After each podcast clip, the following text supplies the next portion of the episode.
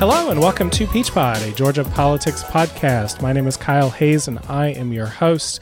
And today we are joined, as always, by Luke Boggs. Luke, how's it going? Oh, I'm doing just fine. Also t- joining us today is Megan Payne. Megan, how are you? Hey, I'm really tired, but otherwise I'm great. yeah, it sounds like uh, both you and Luke were at Sine Die until late last night. And then uh, back on the podcast for the first time in a little while, we are so excited to have her back. Jessica Szilagyi, a writer at allongeorgia.com. Jessica, thanks for coming back on the podcast. Thanks for having me. Um, so on today's episode, we are recording the day after Sine Die, the day after the conclusion of the state legislative session. And so we are going to do our annual The Good, the Bad, and the Ugly episode where we break down everything that happened and take a look back uh, at the good bills, the bad bills, and as the name would suggest, the ugly bills as well. So that is going to be the format for the show today. But first, I'm interested in from from Megan and Luke who were at the Capitol last night. Um, can you just tell us a little bit, uh, Megan? Can you start and just tell us a little bit about what the environment was like at the Capitol as this thing wrapped up? Sure. So Sine Die was actually a pretty just business-like environment from what I encountered.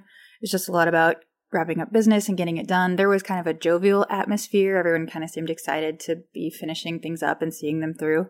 Um, but it wasn't tense or um, you know maybe a little bit of stress because there was a deadline but there weren't any really contentious bills that were brought up and that sort of thing at least not not that i witnessed so. Luke what did you think I've been to a lot of Sine Dies, and this is, I think, like the most boring one I've been to. This one was just like really, like all the big contentious stuff had already happened or was dead, I feel like. And like the airport was kind of up in the air. And then as far as like big stuff, the uh, medical marijuana issue was still kind of like we're you know it was like it seemed like everyone was really trying to get that one done. But besides that like i would second megan and just like everybody seemed like yeah like you know like we did you know good session happy this is almost over let's wrap up these last couple bills and get out of here Jessica, you and I were both covering this, uh, the end of this session from afar. Uh, I'll be honest, I didn't even make it to the end of the night when Sine Die was called um, because it seemed like the most contentious stuff had already been taken care of. Um, but what were your takeaways, Jessica, from uh, the last day session? I would agree that it was definitely pretty boring. I think it was almost lunch before they had a rules calendar, which had like four or five bills on it. And I think all in all, they voted on maybe 12 bills that hadn't been brought up before. And for the most part, other than the school safety one, they were pretty mellow. So it was it was very different from years past. But I think people from who weren't there were pleased that it's about to be over because it's been a miserable session. Yeah, it's yeah, it's just been like disorganized and it's been exhausting to watch. I'm I'm sure it's exhausting for the lawmakers, but just watching on the live stream, I was ready for bed before the day even really began. Um, Megan, you were there for some of the biggest moments of this legislative session. I think you were there for crossover day, right, and for some mm-hmm. of the mm-hmm. debate on uh, HB 481, and then and then there at Sine Die what did you think of the difference between some of these big peaks of session like crossover and in the wrap up tonight? So, speaking as a total newbie to all of these, this is my first uh, session to really be any kind of involved, uh, or at least with legislation. I definitely found crossover day to be way more intense. I mean, that was when HB 481 had to make it through the House of Representatives, or it probably wasn't going to make it through session at all. And so I think everyone especially while I was there, was just like desperately holding out hope that it wouldn't. So it was very emotionally charged, a whole lot of energy. Um, and then, you know, as compared to Sine Die, like we already talked about, it was, you know, Sine Die was a little bit boring compared to that. Let's dive in a little bit on some of the specifics of what actually happened. And it was really the ugly stuff to me that caught most of the headlines this legislative session, particularly HB 481. In in Ben's absence, I will say that he probably would not put this in the ugly category, and, and you could guess that after listening to him uh, this session. But I think for those of us on the panel tonight, this was not the most uplifting and positive thing the legislature did. It, it was pretty much the opposite. Um, but Jessica, we haven't had a chance to talk to you about this bill yet this session. Um, so what were your thoughts on the big legislative priority of a Republican majority being a near total ban on abortion in the state of Georgia? Um, as a recovering Republican who's now a libertarian, I was livid. I felt it was unnecessary and totally just out of, I mean, there wasn't really an argument over the abortion laws in Georgia. And they just made a, they started a fight for no reason. And the legal fees that are going to come from this and from everything, like even aside from your positions on abortion, I, I'm just dumbfounded that as the courts continue to overturn these laws in other states and block them, I mean, North Carolina blocked 20 weeks recently, um, that Georgia would continue on with this. And I think the fact that there still are exceptions shows that this is more about like political pandering than it is about. I mean, I'm thankful for the exceptions that are there, don't get me wrong, but um, I think it's more about political pandering than any real reform because they know this is not going to reduce the number of abortions that are occurring. Megan, despite the fact that 481 was not on, there wasn't really any legislative business on it on the final day. Um, there was a demonstration at the Capitol. Alyssa Milano, uh, who's a Hollywood movie star, she uh, delivered, um, I think it was a letter or something to Governor Kemp. Uh, saying, uh, signaling the displeasure of of Hollywood, um, and threatening that Hollywood actors and productions would no longer work in Georgia over this bill if Governor Kemp ultimately signs it. Um, but Democrats, this was uh, reported in AJC. Democrats, Democratic legislators were largely absent from these demonstrations, uh, particularly because they were focused on uh, whether or not uh, the movie industry was going to boycott Georgia, and that was a place that uh, that was a, a movement that Democrats didn't appear to want to be connected to. What did you make of uh, the action on 481 on that final day? Well, Alyssa Milano was there along with, like you said, um, a bunch of people. And also the handmaids were there. Um, there's a group that dresses up as um, handmaids from The Handmaid's Tale. There were just throughout the day, there were a couple of different things that happened. And my take on it was that it was necessary. I'm so I, I, I guess I shouldn't say it. It was necess- necessary. I am. I have mixed feelings on having Alyssa Milano come down here and say, "Hey, boy, boycott Georgia," because ultimately that's not any good for any of us who live in Georgia. A lot of the state's income is based on that. But at the same time, if that's what it takes to make a point that women's rights are human rights and that women's rights shouldn't be taken away by the Georgia General Assembly, then I guess that that's what needs to be done. So good on her for doing it. Super emotionally charged for a lot of people around, especially me. And um, I just I don't really know what else to say other than it's really tough to see Georgia in this position, potentially either hurting women or losing money or both. Actually, likely both. Yeah, not not good options that uh, our lawmakers have decided to take up here. Luke, Democrats pretty quickly positioned themselves as the new party of business in Georgia. They pointed not only to the abortion bill, but also to the fight over the jet fuel tax, um, which was initially a tax cut that was intended to favor Delta. It at one point became a tax increase on Delta. Um, but it was all under this umbrella of Democrats are not the ones patronizing the economic interests of the state, Republicans are. What, I mean, what do you think of that positioning by state Democrats?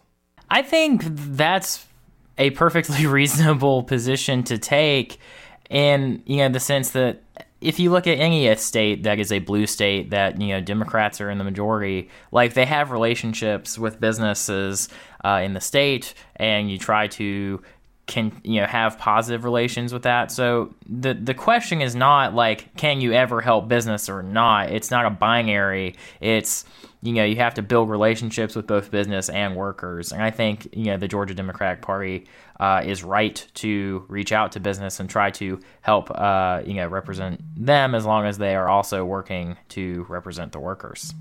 Jessica, do you think that this bill is ultimately going to cost Republicans electorally. I mean, we've talked a lot on this show about my thought that it might, that this might be a turning point, uh, particularly as you look to the 2020 elections, which are an election that comes right before the redistricting cycle. Um, but Republicans don't seem deterred by the fact that they might lose seats over this. Um, what do you think the political outcome is going to be for Republicans because of this bill? I think you're going to see Republicans continue to lose seats in Cobb and Gwinnett and areas in the metro area because of this. I think that I think even the ones who skipped the vote two times in a row, like Brett Harrell and Ron Stevens, I think you're going to see people lash out at them for not taking a position at all. And you know, down in my area in South Georgia, where it's much more conservative, you had people like Butch Parrish who actually voted. Um, he's a Republican, long-serving Republican who voted against the bill, and I think that they you you might see some turnover there as well. But I think that Republicans are misjudging how poorly this is being received by even moderate conservatives. One one thing I take from this whole fight is I'm frustrated with how little attention all of the female represent- representatives and senators have gotten in comparison to the outside Hollywood folks because when I like open the AJC or like open my news app, I see far more of Alyssa Milano than like State Senator Jen Jordan or any of the other great representatives that we have that have spoken up on those issues. And I think they're a far better representation of Georgians and of those issues and like why uh, this bill is inappropriate. And so I think on that on that front, you know, the AJC has reporters there. These you know these videos and speeches are live streamed, and it shouldn't be uh, so difficult for them to get as much attention as a Hollywood star that I honestly don't know a single movie she's been in. Oh, she's been in Charmed. I kind of love her, but I kind of hate that she's calling for a boycott of our state. Very mixed feelings right now. Well, and it was interesting because she showed up basically after it was all done. I mean, you know, demonstrators and activists, they're going to be putting pressure on Governor Kemp to veto this bill, but I don't think any of us are under the illusion that Kemp will ultimately reject this measure um, because he said on the campaign trail that he would sign the toughest abortion restrictions in the nation. Uh, for some context on the 20 week ban, Georgia has a 20 week ban in place prior to this law going into effect. So the same ban that got struck down in North Carolina is one that may be at risk in Georgia. But Kemp is coming in to sign a bill that is much more strict than that, um, that is also going to be facing a court challenge. But Alyssa Milano showed up basically after all the action had been done, and Brian Kemp is unlikely to veto the bill, and she sort of turned it into a spectacle in the final hours of session um, which yeah, Luke, I, I agree with you. I think I think it took away a little bit from the message that Democratic women in the House and the Senate were sending. Um, but I don't know, star power. I I mean, it, I think it would be different if Georgia also did not have generous film tax credits, and so Hollywood is like an industry that is here that you know is threatening to pull out over this issue. But it did seem to kind of miss the the fighting and the the activism that's gone on um, by just everyday Georgians during this session. All right, so let's move on to the airport takeover bill that ultimately wasn't. Um, so this was a bill where the state of Georgia was going to take over authority of the airport from the city of Atlanta. The city of Atlanta had uh, strongly resisted this idea and was and uh, Mayor Keisha Lance Bottoms was calling on Governor Kemp to to veto a bill if it ultimately went through, or or to send the message that he was not going to sign something. Um, the airport takeover idea was also not a big hit in the House, and ultimately got watered down to an oversight board in the House. Uh, but it ultimately, even that part of it, ultimately didn't go through. Megan, what was your takeaway over this fight over the airport? I thought it was completely unnecessary. I've already gone on record on our podcast by saying that I feel like the legislation was essentially throwing the baby out with the bathwater. Um, yes, there is corruption. I don't think anyone's denying that, but I think that the way to fix it is to resolve some corruption issues, not to completely um, try to revamp the oversight of the airport. So I'm super glad that it ended up not making it through. Jessica, this was a project of, I think, per- correct me if I'm wrong, but I think it was a project of predominantly rural legislators. Uh, the study committee in the Senate that looked at this did not have um, any represented any senators who represented the area around the airport. And Senator Burt Jones, who is the main force behind this bill, he's not an Atlanta legislator either. Um, what did you make of this being a project of like rural conservatives uh, trying to uh, meddle with operations of an airport in the state's largest city? I think there's a lot of rhetoric down here about trying to fight Atlanta because there's this, still this perception or, or reality, however you wherever you're sitting looking at it, of two Georgias. And so I think that there were some rural legislators who wanted to say, like, we're going to stick it to Atlanta and we're going to take over and we're going to make sure that we know what they're doing with the money and and this, that, and the other. But kind of to what Megan was saying, you know, yes, we know there's corruption, but these people who studied and presented this report and offered these solutions didn't have any new mechanisms for oversight. They were just changing who could be privy and party to the corruption. So, from that perspective, I didn't, I mean, you're just asking who's going to do it worse. Yes, exactly. well, yeah, that was the thing that I, stuck out to me was that vendors, I mean, a lot of this uh, that is viewed as corruption is vendor vendors, people who supply food and beverages at the airport, wanting real estate at the airport to set up shop and you know run their business and make money, and they sort of grease the grease the skids for those decisions by supporting with campaign contributions the mayor and city council. Uh, Keisha Lance Bottoms, the current mayor, was the largest beneficiary of donations from the uh, vendors and other people interested in the airport uh, during this last mayoral election. Um, but yeah, it wasn't clear that like there wasn't a mechanism in there that would stop the vendors from putting in political contributions. So I, I did sort of look at the uh, effort here as like, is this really an effort about how can certain legislators connected to the oversight board or the people who would appoint the people who end up on the the oversight authority be the ones to ultimately get the benefit of the campaign contributions. It's like a another pot of campaign cash that's out there that uh, could have been secured by this effort. Luke, you have anything on airport takeover? I'm just happy it didn't happen. so we're going to pause there for a second. Uh, Megan, I know you got a drop, uh, but thanks for joining the podcast. I know you wanted to give one shout out before you go. Yeah. What's up, YDATL, Young Dems of Atlanta? I'm actually headed to their meeting right now. Um, trying to get to everything I can politically wise, political wise, politically, politi- uh, anyway, we'll figure it out. All right. Thanks for having me, you guys. Yep. We'll talk to you later, Megan. Um, so we'll stay with the ugly bills for now. Uh, one of the weirdest things that I thought happened, it happened late in session. It was a bill that was dropped, but that didn't get moved. It didn't get passed by the end of the day. Um, was this proposal to create a journalism ethics board. And Jessica, I know this was something that caught your eye. What was this proposal and, and what did you think of it? So, Andy Welch, who has been, I think, in office since 2011, he's a lawyer from Henry County. And he filed this bill, 734, to create a nine member journalism ethics board that would be responsible for accreditations and receiving complaints, investigating, sanctioning, all the things that other state boards do um, and then setting rules and standards for to encourage factual and ethical reporting. Um, that part is voluntary. I don't agree with it because I think then you have, I mean, journalism and the first freedom of the press is never supposed to be sanctioned by any government entity. But worse than that was the portion that requires um, the media, if you interview someone, to turn over video and audio recordings as well as photographs that you you collect during an interview um, to at no cost to the person interviewed. And um, if you don't do it, you could be assessed a civil penalty of $100 a day and be sued in court. And I mean, which is in complete contrast to the Georgia Open Records Act, where we, the media and individuals, have to pay the state to give us their records, but we have to provide our records to them for free. I mean, the whole thing, which just makes my blood boil yeah, uh, Jessica. Well, for listeners, if you're not reading Jessica's reporting on allongeorgia.com, you should be.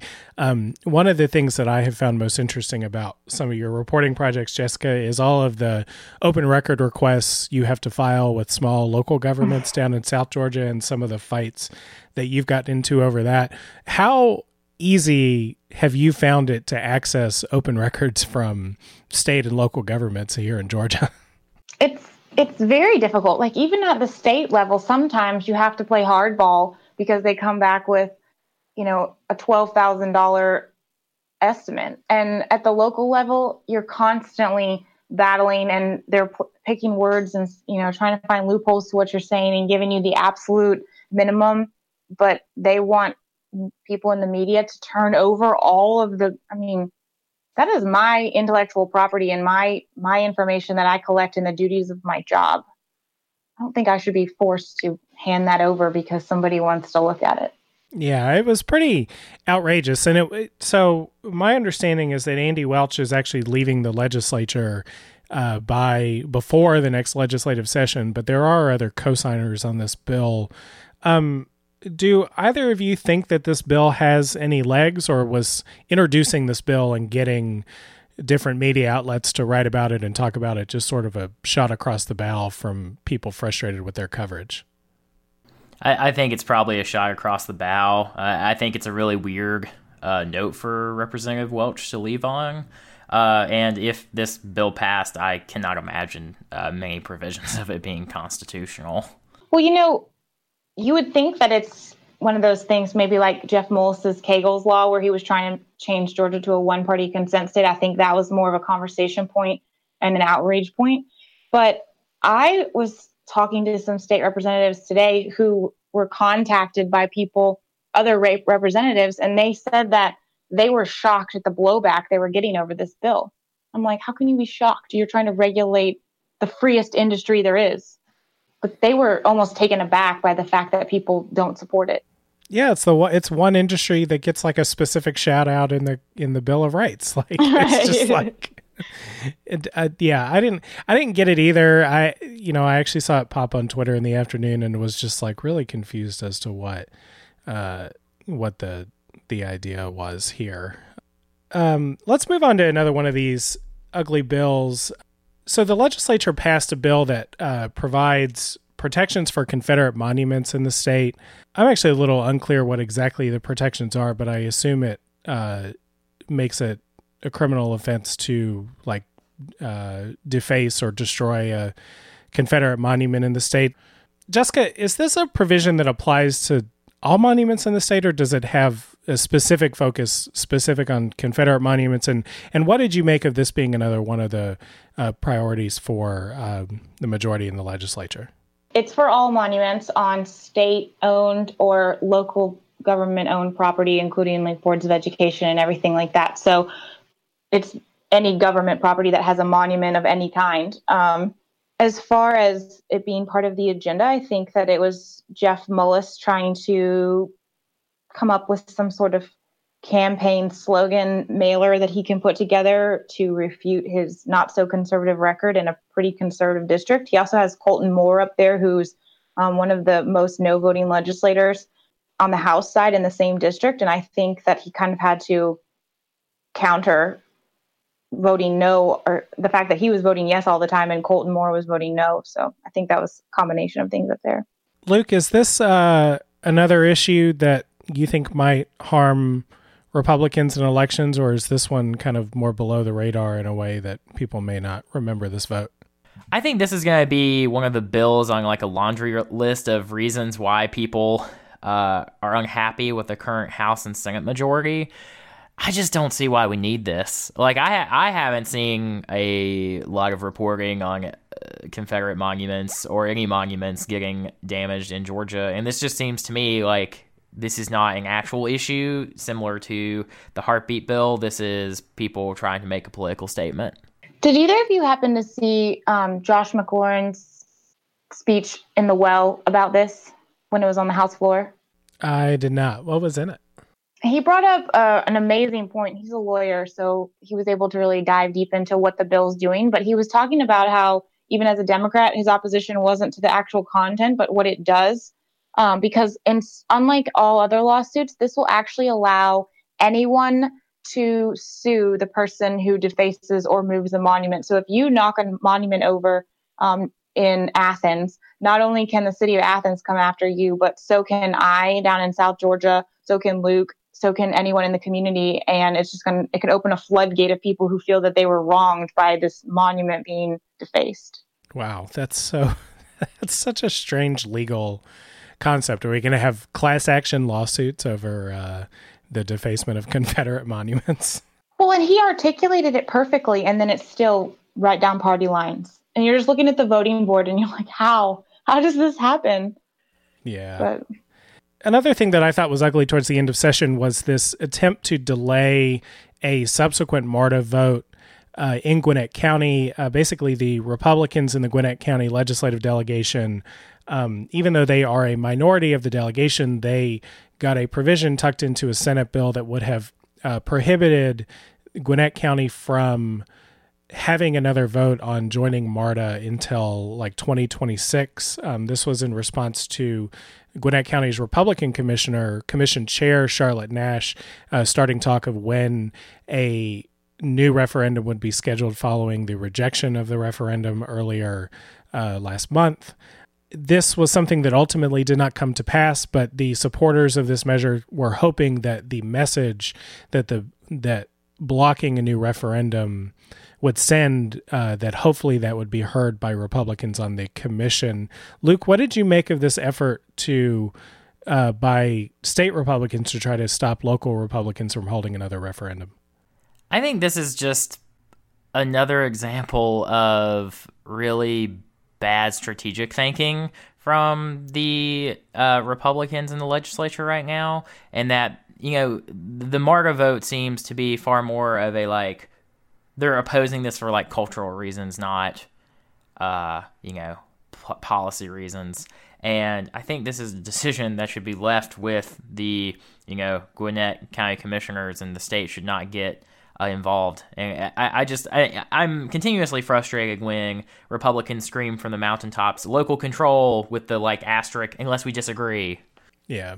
Well, has there ever been another initiative? I know that's a broad question, but where the state prohibited a local government from doing what they want on the ballot? Um, I mean, I, in the history of Georgia, I have no idea, but I, I, I cannot think of one off the top of my head, but that doesn't mean there isn't one. Yeah, I mean, I think that this is increasingly becoming a part of the toolkit for Republicans in Atlanta to try to exert a little more control over what uh, county governments are doing, particularly ones that are led uh, by Democratic and progressive uh, leaders.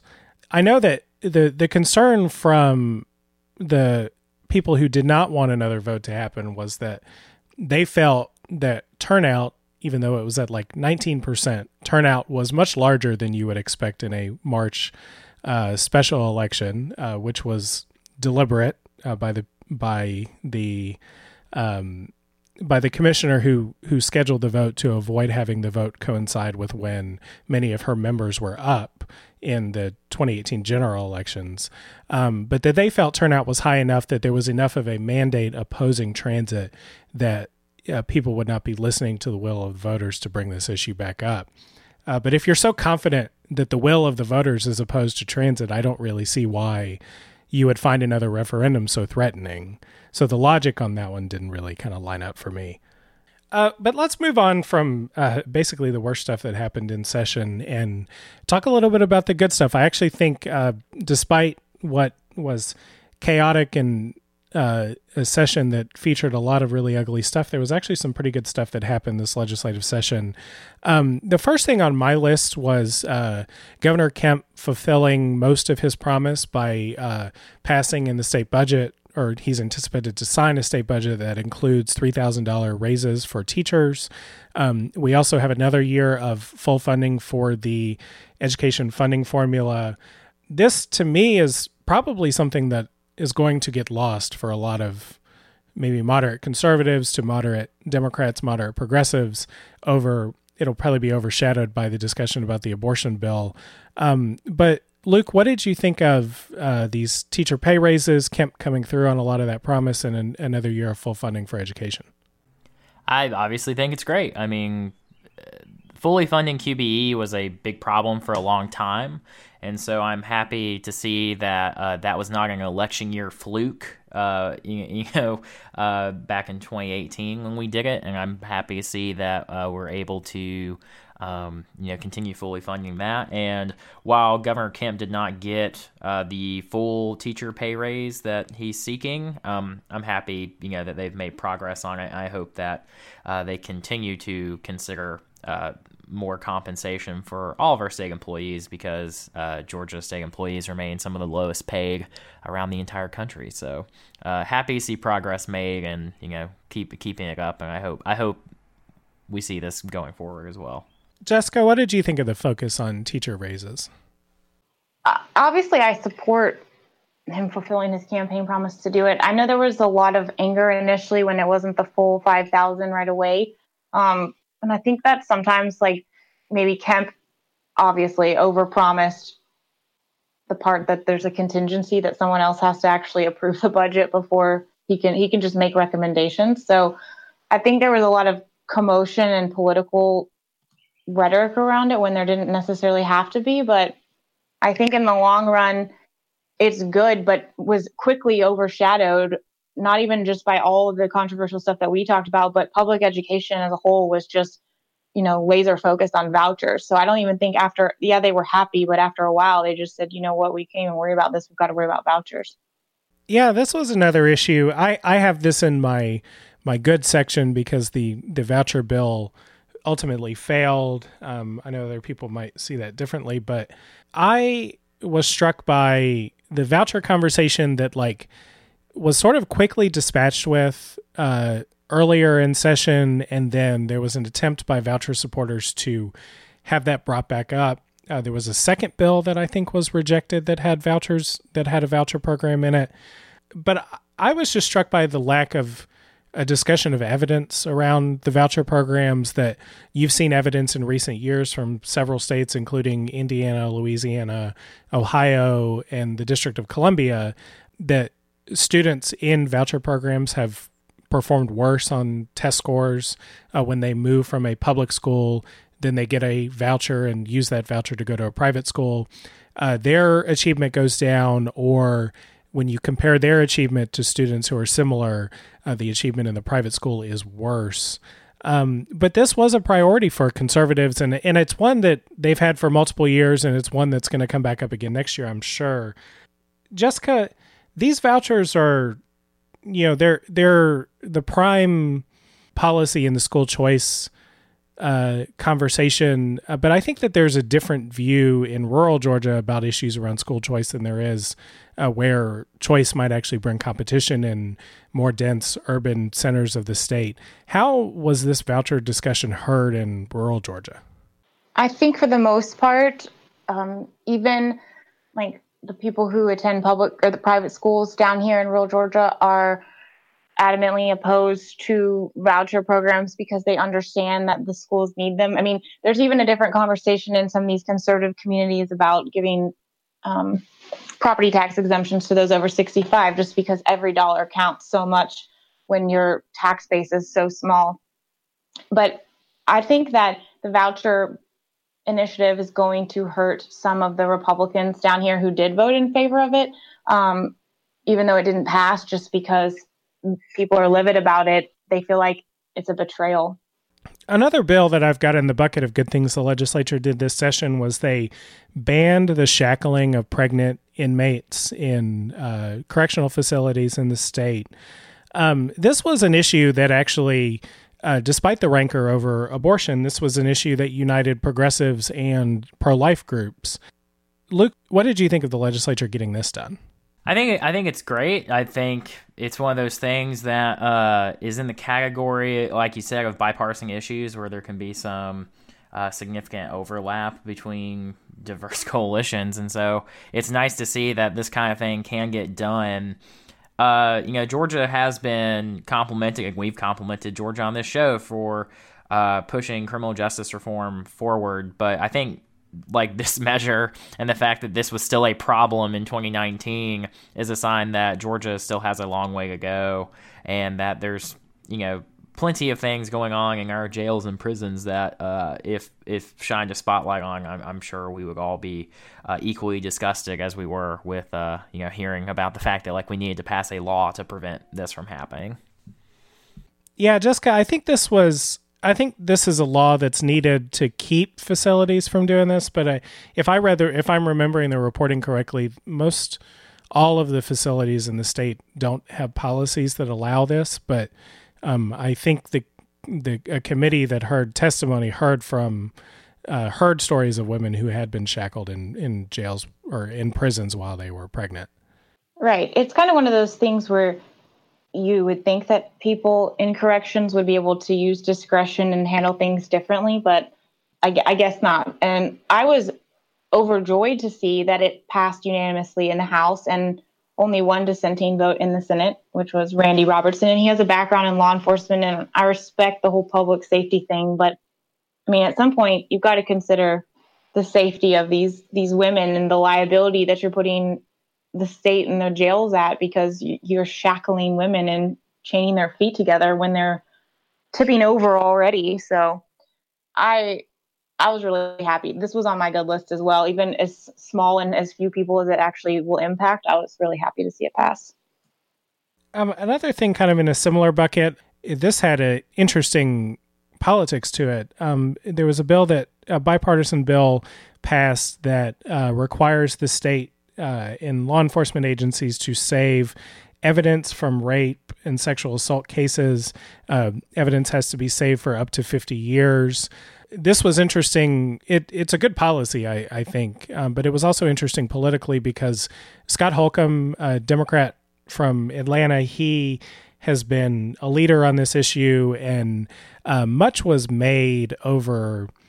there was a lot of press for Representative Holcomb in his disagreement with Senator Renee Unterman over a previous bill dealing with rape kits. Uh, but ultimately, this was a bill, Luke, that uh, both Holcomb and Renee Unterman led on. Uh, what did you think of that political odd couple getting together?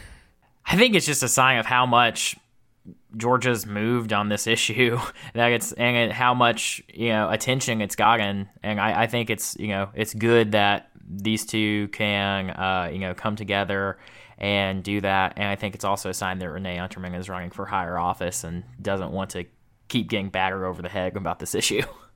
Preach. Another big good bill that passed really this was one of the bills that was up in the air at the deadline and, and a, an agreement was finally reached was an expansion of access to medical marijuana in the state.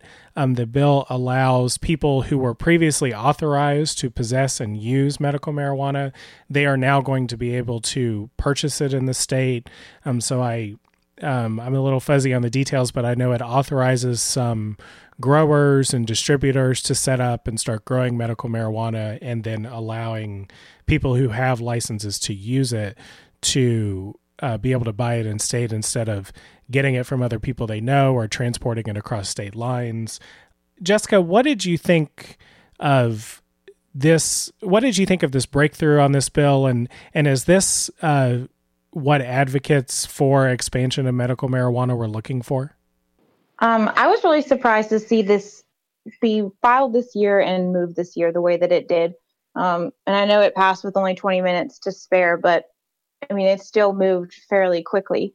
I think the advocates, you know, they're be they're to be commended. They were there every single day, fighting tirelessly and and pushing and working to compromise as much as they could. And I think they would have taken. I mean, they wanted as much access and as many licenses as they could get, but I think they still would have taken one one grower, one um, dispensary, one license just to have the in-state access and and know that they don't have to get it on the black market or cross state lines to get it, um, and that they can get their continued medical treatment because it's seed to sale tracking. That was that's all they wanted. So I think yes, they fought for the best possible outcome, but I think they still would have been pleased with less based on what I heard talking to them through the whole process. Luke, this is another one where it seems like consensus may have overpowered the people who oppose expansion of medical marijuana. Um, earlier in session, a medical marijuana bill passed the House, and it passed with a veto-proof majority. And uh, Governor Kemp got asked about it, and he said uh, that he it was notable to him how much support the bill had, and that uh, his thoughts on the bill may not matter all that much if there's veto-proof support for medical marijuana expansions. What do you think of this issue finally like hitting the breakthrough point? I think part of it is the fact that like D- Nathan Deal, I feel like was one of the big impediments for us getting to this point, and he had a legitimate argument in the sense that he was worried, you know, because when this conversation really started, we had the Obama administration and the Obama Justice Department, and so he was worried a different administration might come in and you know start sending the feds down and shutting all these places down, and I think if that was ever going to happen, it would have been with Attorney General Jeff Sessions, and so the fact that it didn't happen then is like, what is your argument against this at this point? Because if you're going to allow people to use, uh, you know, these treatments, but you're not going to give them any legal way to get it, I, I you know, that's just that's a completely unreasonable position. So I, I think this is just, you know, all of the previous somewhat legitimate arguments falling by the wayside, uh, and you know, the tireless advocacy of the folks who are affected by this. I think I think that's what's to credit for this. And to wrap up some of the good things that the legislature did this session, um, so there are new protections for people who are renting. If you rent in a uh, building or in a unit where there's like really significant structural damage, it's like not livable. Uh, Georgia was one of the few states where I don't think you had many legal options if you were living in a in a property that was basically on the verge of being condemned. So there's uh, new protections there. Um, there was a bipartisan support for uh, mandatory dyslexia screening in schools, which uh, a lot of people were happy about. Um, there was a bill passed that now allows citizens of the state to challenge the state's laws by suing the state. Uh, previously, the state could not be sued for the laws that it passed. Um, and then there is the beginning of a push, uh, although I don't think that there was any actual substantive movement on this issue, but there was uh, a bill introduced with a bipartisan list of sponsors to end the death penalty in Georgia. Did y'all want to react to any of those bills in that group? The one I'm the most excited about is the repeal of the death penalty. I think that, I mean, the death penalty that the approval of it is at an all time low across the country. I think it will be an uphill battle, but I want to have the conversation. I want to start informing people about the cost and the, the miscarriages of justice and the exonerations that are happening. So that of the ones you mentioned, I'm most excited about that one and 311 to allow people to sue their governments because it's sad we have to ask permission to do that. I agree, and I think this is just another example of you know the reason why uh, Kyle and I started this show because state politics is really interesting, and sometimes you know good, reasonable things happen, and there's interesting policy uh, proposals getting pushed and passed through, uh, even while all this rancor and uh, stupid debates are happening. Yeah, a lot of bipartisan action on some sort of below the radar issues this session. Um, and so, yeah, it'll be interesting to see how that death penalty conversation moves forward. I, I do think that for a lot of people, the exonerations, like you said, Jessica, it's it's sort of similar to I think the people's awakening perceptions to like police shootings by being able to see some of these situations for themselves. I think seeing these stories of exonerations um, and people who have, in some instances, you know, were put away for crimes that they didn't commit and would have had no hope otherwise uh, without I mean, I don't know this area super well, but I think a lot of it's like DNA evidence, right? That's bringing some mm-hmm. of these mm-hmm. cases back. Um, so yeah, I think it does give that conversation new ground, and it'll be interesting to see if that moves forward. Um, so let's wrap up with a discussion of some of the bills that I thought were just plain bad. Um, the one that stands out here to me is Senate Bill 106, the Patients First Act. Uh, this bill has already made it through the process, it's already been signed by Governor Kemp. And what the bill does is it authorizes the governor to apply for two healthcare waivers, one that would change some policies in the uh, individual healthcare markets, the Obamacare markets, if you buy insurance, but you don't get it through your employer. Uh, this is a bill that may change some of the protections that are available for you on those health insurance markets. Uh, but the bigger piece of this is the authorization for the governor to apply for a waiver that may result in some expansion of Medicaid coverage. Um, Medicaid expansion, as we've talked about endlessly on this show, has been a big priority of Democrats in the legislature, but throughout the Deal administration and throughout Kemp's discussions on the campaign trail, there has been opposition from Republicans to accepting the ACA's Medicaid expansion. I am frustrated by this bill, though, because this has been pitched as a solution to healthcare problems in rural Georgia, a Georgia based solution to living with the Affordable Care Act or Obamacare.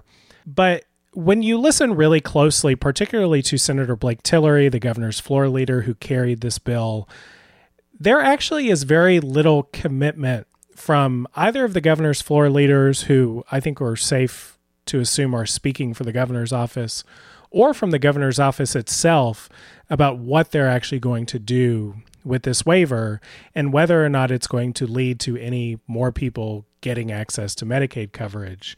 And so the thing that I'm most frustrated about is the legislature has ceded authority about what is going to happen with this bill. They basically already approved a pair of waivers that they have not seen, and they have no guarantee about what those waivers are going to be. And Governor Kemp just gets to take the authority and, and run with it now. Um, Luke, what did you think of where Democrats landed on this bill, which was ultimately opposing a provision that may lead to a coverage expansion, but that Democrats had a lot of problems with? I think that's really the only place we could be because it's just blatantly hypocritical in the sense that the legislature uh, back in 2014 took this power away from the governor. Uh, and at the time, had we been doing this show, we would have said for blatantly political reasons to prevent a potential governor, Jason Carter, to uh, from expanding Medicaid. And now they have given it back to Brian Kemp for pretty much the same reasons, and just completely confirmed that earlier suspicion in the sense that there's pretty pretty few strings attached except the the major one which was you can't just do straight Medicaid expansion. Jessica, this conversation around healthcare has focused a lot on rural Georgia and being a lifeline potentially for rural hospitals in the state. How do you think this bill is being received in rural Georgia, and, and what do you think of where this process will go next? I think there's a lot of concern on how you can promise reforms for rural Georgia when the bill is two pages with no specifics. And like you said, no one's offering specifics. When on top of that, Medicaid is one of the things that, props up rural hospitals in some regard, but also hurts their bottom line in another regard because of the low reimbursement rates. So, I mean, it's just, you can't tell me that a few lines authorizing the governor to use, you know, his discretion and flexibility after talking, spending a hundred or $1 million on a, a consultant that that is going to lead to reforms for rural Georgia. Yeah, I think the the concern from a lot of healthcare advocates is that those reforms we don't know what they are, and, and there's a potential that they are not actually going to be helpful. Um, but yeah, the the jury is out on that one, so we're we're going to continue to cover that process as it moves forward. The uh, governor will put out a request for a proposal for the consultant that Jessica mentioned. Um, and then ultimately, it is expected that the governor will submit waiver requests to the federal government that are going to make um, significant changes to the state's health, the state's public health care system. Another bill that I had on the bad list was one that we've talked about that's sort of been uh, a done deal for a while, and that is the uh, bill that authorizes the state to buy new voting machines and makes some small tweaks to uh, basically the regulations around voting, uh, things about exact match, and some of the other policies we've talked about before. Um, this was another one that really came to basically a party line vote. I think there were a few defections from each side. But Jessica, we haven't talked to you about this bill. What were your thoughts on um, this debate around voting machines this session? I'm confused how you don't or how you ignore expert testimony about the security of the machines and I'm I'm I'm bothered by the maintenance aspect financially more than anything because the appropriations chair in the Senate, Jack Hill, has said that he thinks that the county should share in the cost of that. And I know for a fact that the Board of Elections in most rural counties cannot afford to even, I mean, they're barely hanging on. So it's going to be a huge um, unfunded mandate for them in the long run. And the last bill that I had on my bad list was the failure of the hate crimes bill. Um, this was a bill that had bipartisan support, uh, but ultimately did not have enough to get across the finish line. It would have been the second time that the state has attempted to pass a hate crime statute. We had one in the early 2000s that was struck down by the state Supreme Court for being too vague. Luke, what do you think about the discussion around hate crimes this legislative session? I mean, I remember us trying to do this for a long time. So the fact that we actually got a bill that passed a chamber is actually a pretty big step. And I'm very happy to see that. And I think, um, you know, there's a lot more work to do, but, you know, be happy about progress where, where it is. But, um, yeah.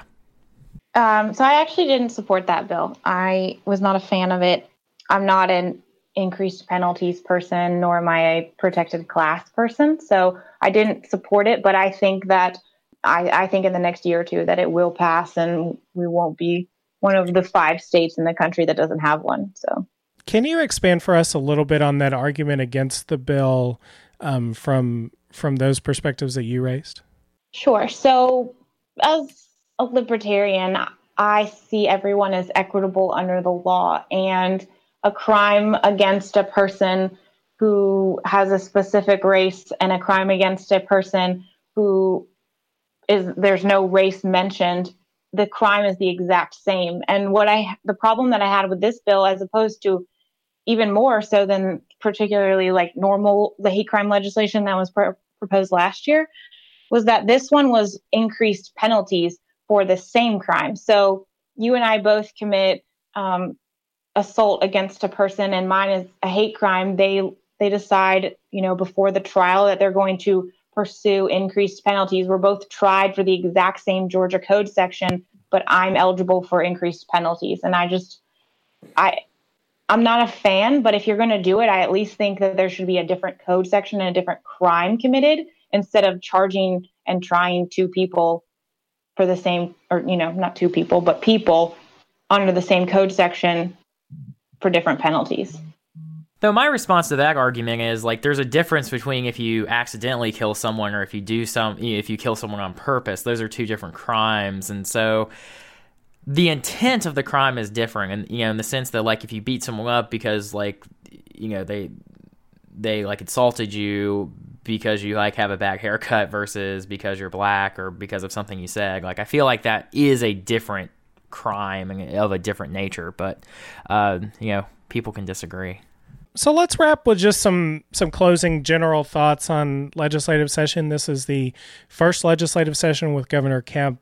As we've talked about it, it seemed a little more chaotic and disorganized there were two significant new power centers this legislative session. You have not, not only do you have the new governor and Brian Kemp, but you also have new lieutenant governor and Jeff Duncan.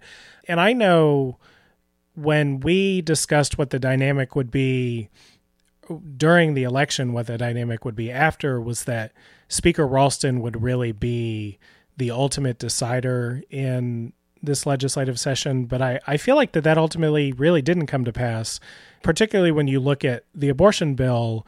Um, it was Governor Kemp and Lieutenant Governor Duncan that came out in support of this bill before Speaker Ralston did. And if you were paying attention before session, Speaker Ralston was really raising red flags about bills like these uh, because he was worried about his members in swing districts having to take votes on these things.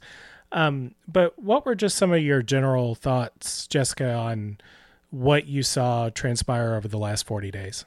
I would agree that there was so much chaos. It was it was not organized. It was not streamlined. It was not um, nothing was prepared ahead of time, and especially in the House. I mean, ten minutes before the days were convening, they were setting rules calendars, which I just think is poor form for the public and for the members who have to vote on those bills. I think there was a substantial a substantially higher number of bills that were filed this year. I think they almost reached a thousand, um, not including non-binding resolutions, and I, I feel like that's very high. So we have, I think, we have a lot of new people who have a lot of new ideas, and I'm not sure that that's a good thing, but I guess we'll find out again next session. I think Ralston, to your point about him being the decider, I think you're right about Kemp and Duncan taking public positions, which they kind of vowed to do. But I also think there's something to be said for his scandal that happened in the beginning of session that kind of had to keep him in a box. And so he didn't necessarily take some of the swings or blocking positions that he would have had that not happened. Yeah, I did not anticipate, you know, that issue becoming a big one. This, I mean, we didn't know about it beforehand, so it, it was a surprise when it came up to me. Um, but yeah, I do think it kind of boxed him in a little bit.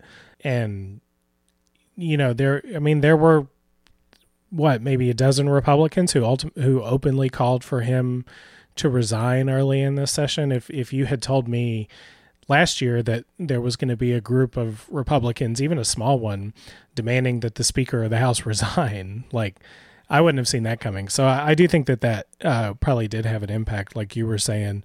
Luke, what you want to close us out here? Yeah, I think it is quite clear after watching this session that we are in a new era.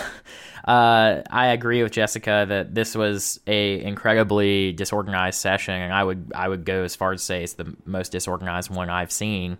And I I'm just curious if that is the new normal or if this is growing pains because I think it's really like you can't underestimate the I agree with her in the sense that like Ralston was kind of had to take a back seat because of all of his scandals. So that means, you know, in the House, you have a new rules chair because Chairman Meadows passed away.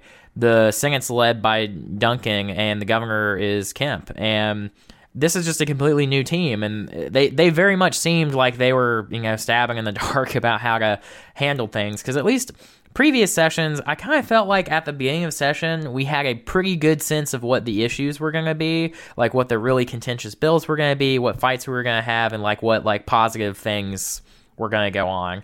Whereas this session, I kind of feel like we had several bills, and we talked about all of them in this show, that kind of came out of nowhere or there wasn't a whole lot of like background building on it before they went forward. So I would put the like school voucher bill and the um, election machine bill in this bucket of just like you were saying, kind of like, and Jessica on both these, like no one cared about the data. Nobody cared about if this was a good idea or not. No one cared about anything but is this what my political side would like to do? Yes or no? And you know doing it uh, based on or not or being against it based on that. And i just hope this is not you know entering us into a post fact georgia government. But based on what i saw this session i'm i'm pretty worried about that possibility. Yeah i'm a little worried about that too and i'm a little worried about the business community. I mean i know there are some conservatives who don't like the sway that the business community can have but I do feel like at times it had kind of a moderating impulse that a little bit like you said, Luke, it, it did pull legislators back into well, what is the concrete impact of this bill going to be if it passes? And if you lose the business community as that moderating force, that grounding force a little bit, um, then I do think we could end up in a place that is a little more similar to uh, some states like Kansas or North Carolina that have had uh, legislators that far too often in progressives eye, in progressives eyes have made bad headlines for their state's residents. Also, Jessica, it's great to uh, actually be on the show with you for once because I've gotten to listen to you many times and have thoroughly enjoyed having you on, but haven't actually got to be with you. So ha- happy to have be here. Oh, I'm excited to be back with y'all. It's great. Well, on that note, uh, let's wrap it up for the week and for our session coverage. Um, it has been fun. It's been another crazy session for us to watch. It is, uh, Luke, is this our third?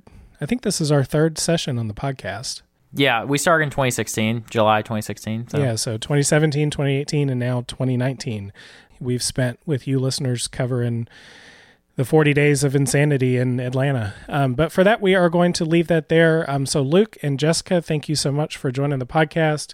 Megan, thank you uh, for joining also. And we will talk to you guys again soon. Bye, guys. Bye. That's our show for the week. If you like what you heard, share the show with a friend and go over to iTunes and give us a rating or a review. It really helps other people find our show. We'll be back with another episode of Peach Pod next week. Until then, take care, y'all. Bye.